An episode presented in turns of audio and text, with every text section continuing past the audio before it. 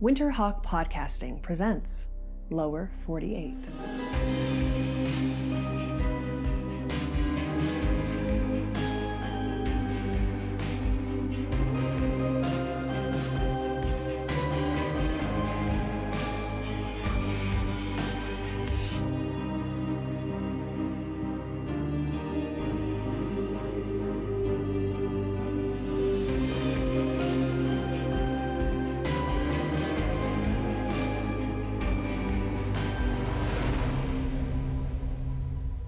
Episode 10 Derby.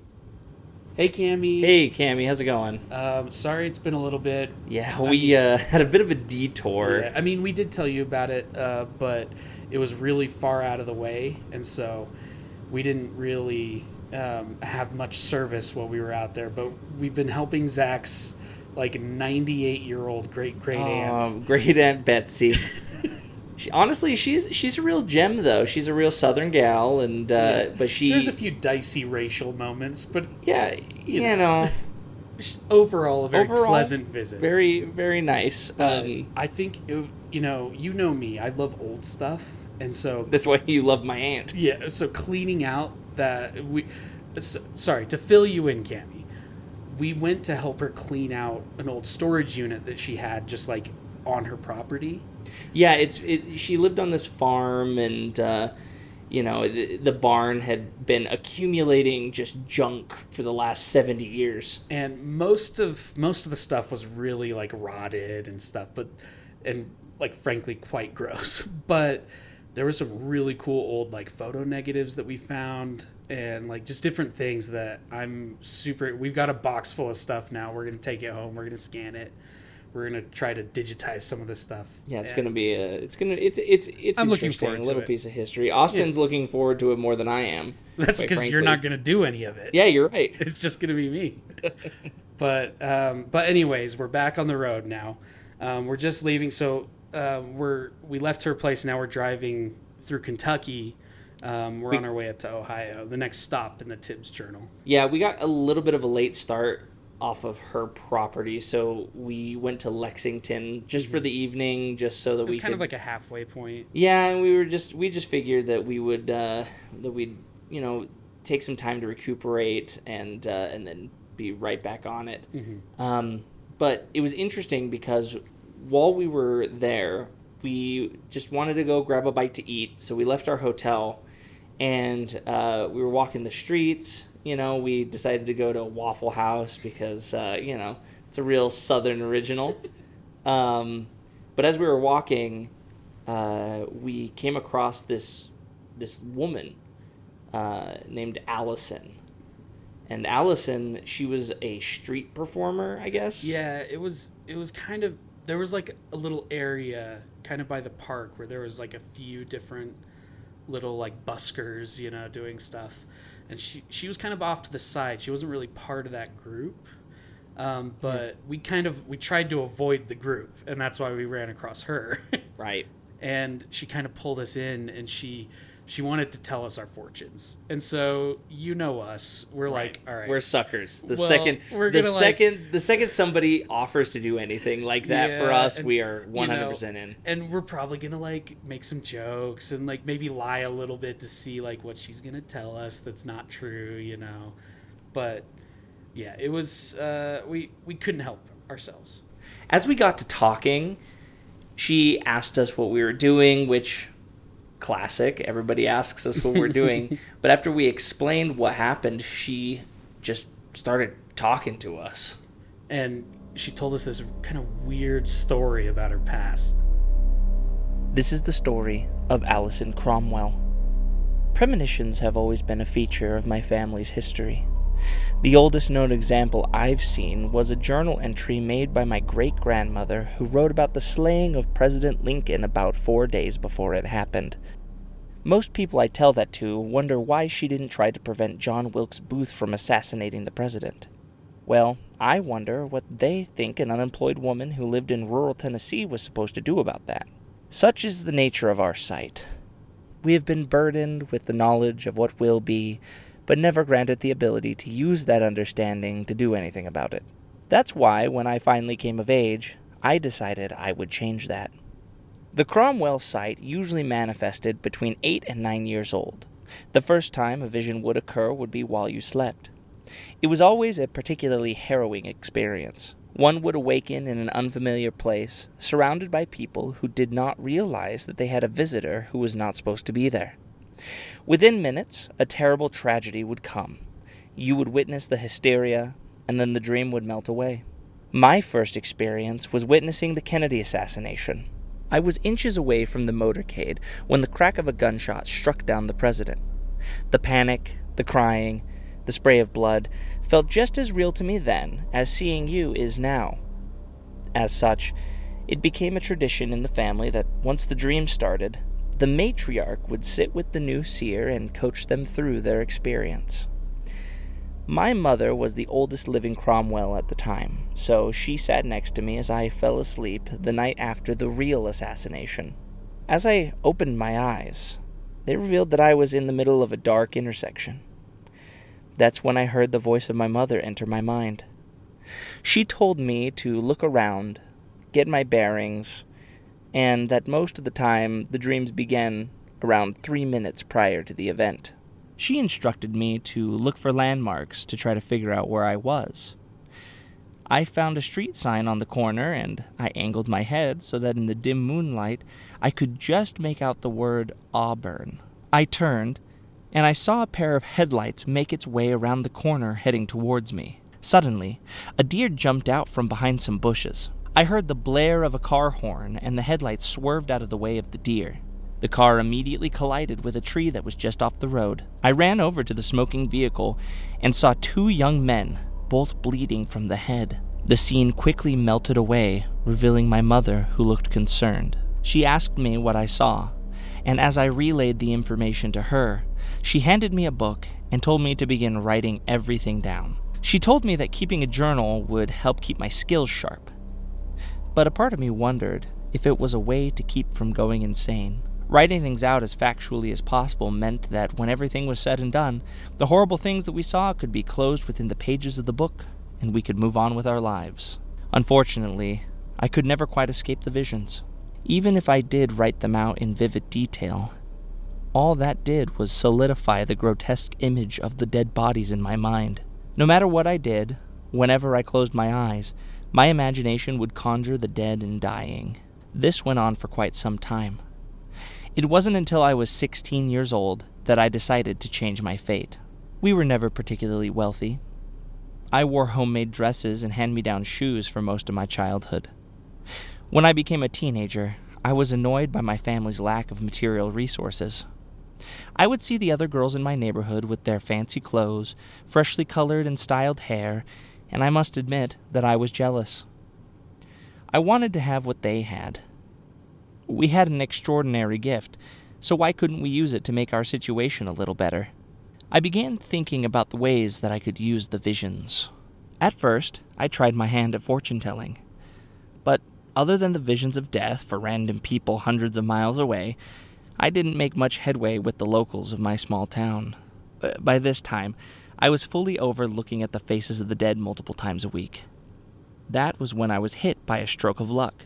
You see, that particular night, I had a vision, but when I took note of my surroundings, I realized that I was in the middle of my hometown. It was the middle of the day, and there were dozens of people bustling about. I decided that instead of hanging around and waiting for some massacre to happen, I would take the few minutes I had to explore. I had always been curious about a bar called the Golden Horseshoe in the middle of town, but because I was underage, I was never allowed in. Now was my chance.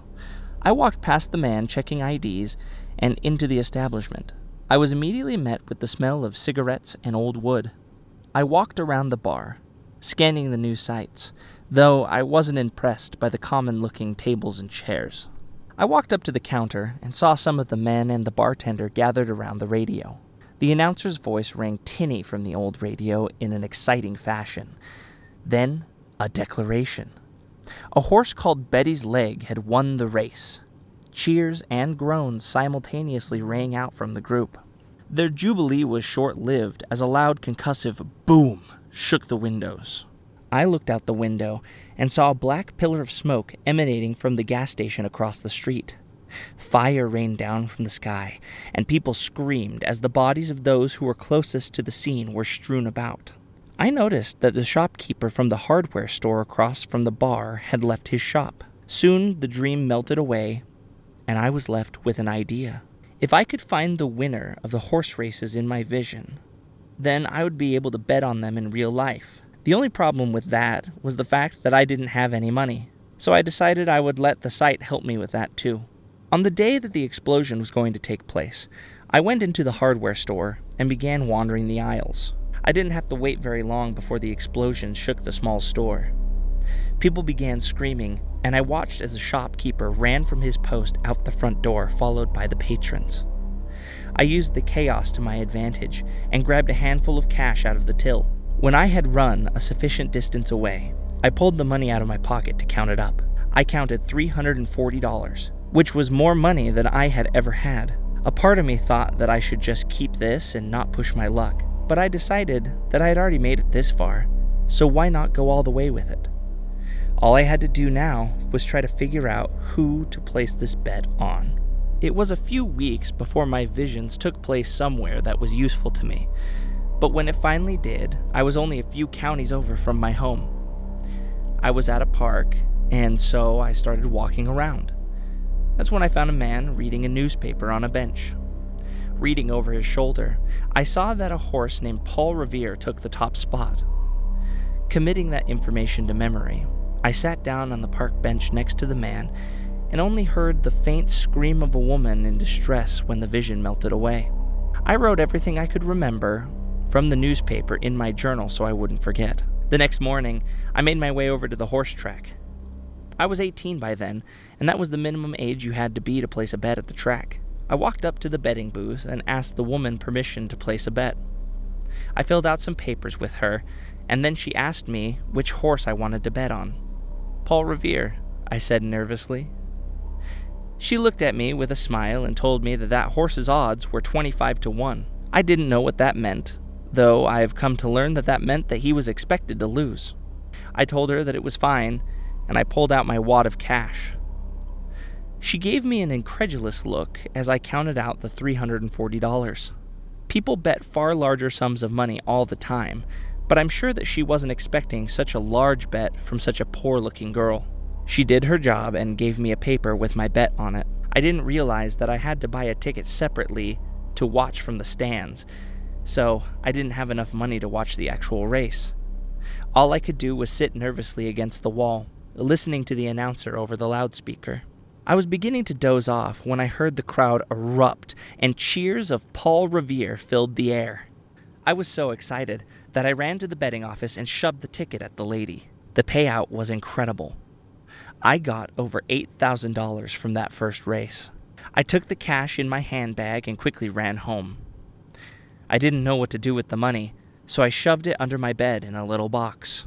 For the next several years, I made sports betting my career. I learned all the different bets and how you could even make money when you lost. This would help me keep a low profile. I didn't want anyone asking questions about where I was getting my information. This meant that I was making smaller bets and looking for worse odds. I would purposely lose money on occasion to maintain the illusion that it was all just good luck. I even took a job at a local grocery store in order to alleviate the suspicion my mother had about where all this money was coming from. One day, she came up to me, and all she said was that she didn't know what I was doing, but fate did not like to be toyed with. I brushed her off, and soon I was able to move out to my own apartment. Things were looking up for me until I slipped up. Until this point, I always kept my journal tucked neatly on the shelf next to my bed. When I started recording the numbers and names of horses, the book took on a more active role in my life, now living with me at all times. I was on my way to the horse track with my book in tow when a stranger ran up next to me.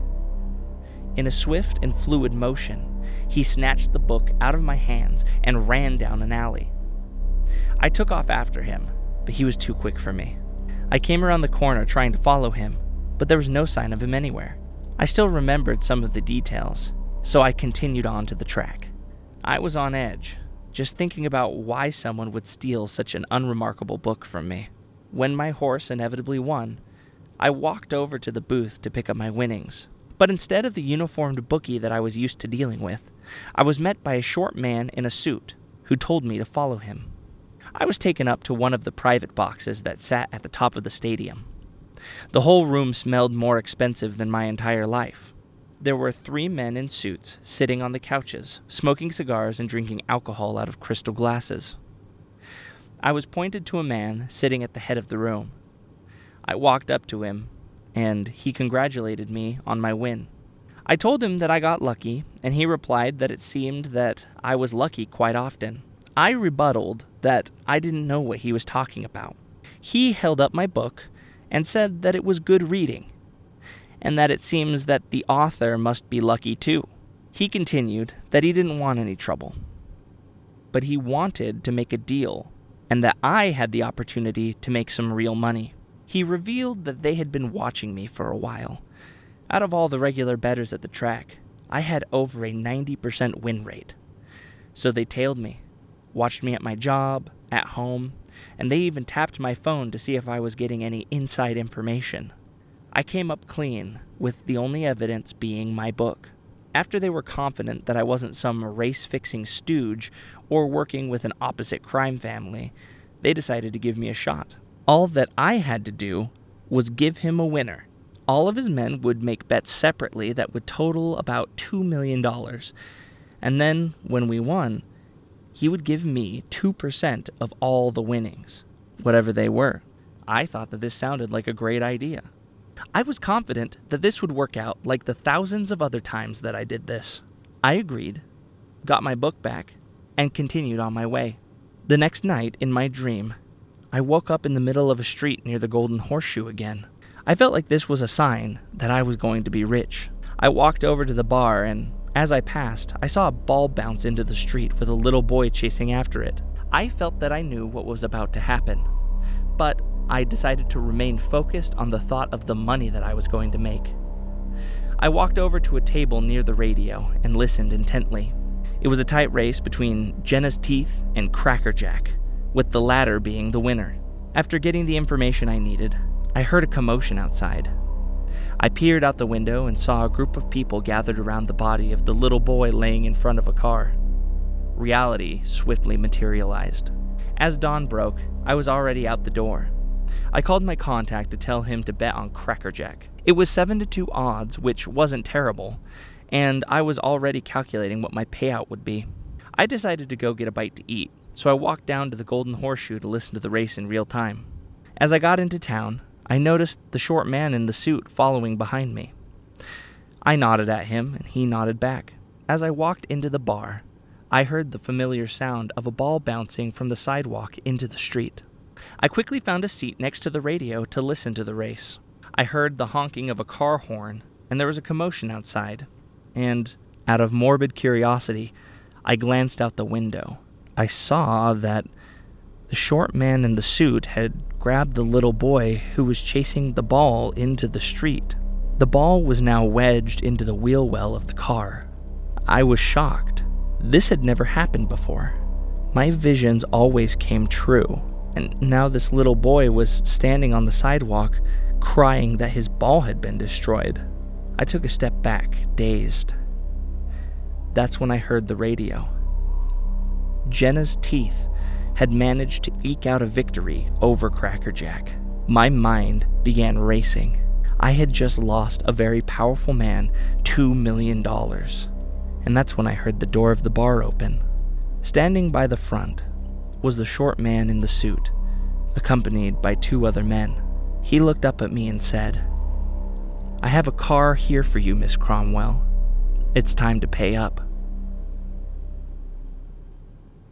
So she went on for a little bit more after that, just kind of telling us about how, you know, she lost everything and she's now now she has to perform on the streets to try to make a buck and you know, and all this stuff. I don't know if any of it's true, or not, or if she was just trying to like squeeze a little bit of sympathy cash out of us. But I mean, it I- definitely worked. Yeah, we we gave her some money. we, we, you know, like we gave her 20 way more than what she was asking for, you know, because we just felt bad Yeah, at that point. I will say that I did notice that she didn't have two fingers on her right hand. yeah, that's So, true.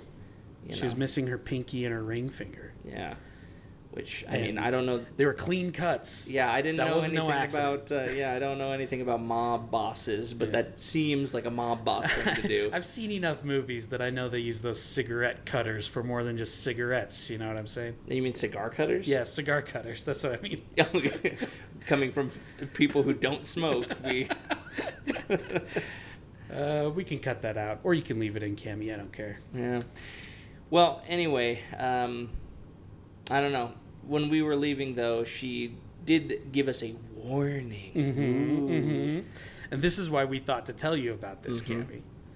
So she told us that uh, something about like, you know, we'll we'll run into like an old friend or something that, it, but but they've been changed. I don't know. Like she, that's the thing with these fortune tellers, Yeah. dude, is that they're always so vague. Yeah. it's like Literally, if we meet anybody that we're vaguely connected to, Right. it will have come true. exactly. So, you know, whatever. But It was uh, fun, it was kind of fun. It was kind of fun. Um, so anyway, we're on on our way to Ohio right now. I don't know why I said it like that, Ohio, but uh, I don't either. I But don't it's ca- fine. I don't care for it either. yeah, no, uh, don't do that again. Yeah, I'm, I'm so sorry, but we'll uh, we'll catch up with you once we get there. Yeah, we'll let you know once we cross the border. We'll talk to you soon. All right, bye. Bye. Lower 48 is a production of Winterhawk Podcasting. Written and presented by Zach Berry and Austin Meredith, with music by Tyra Orgill.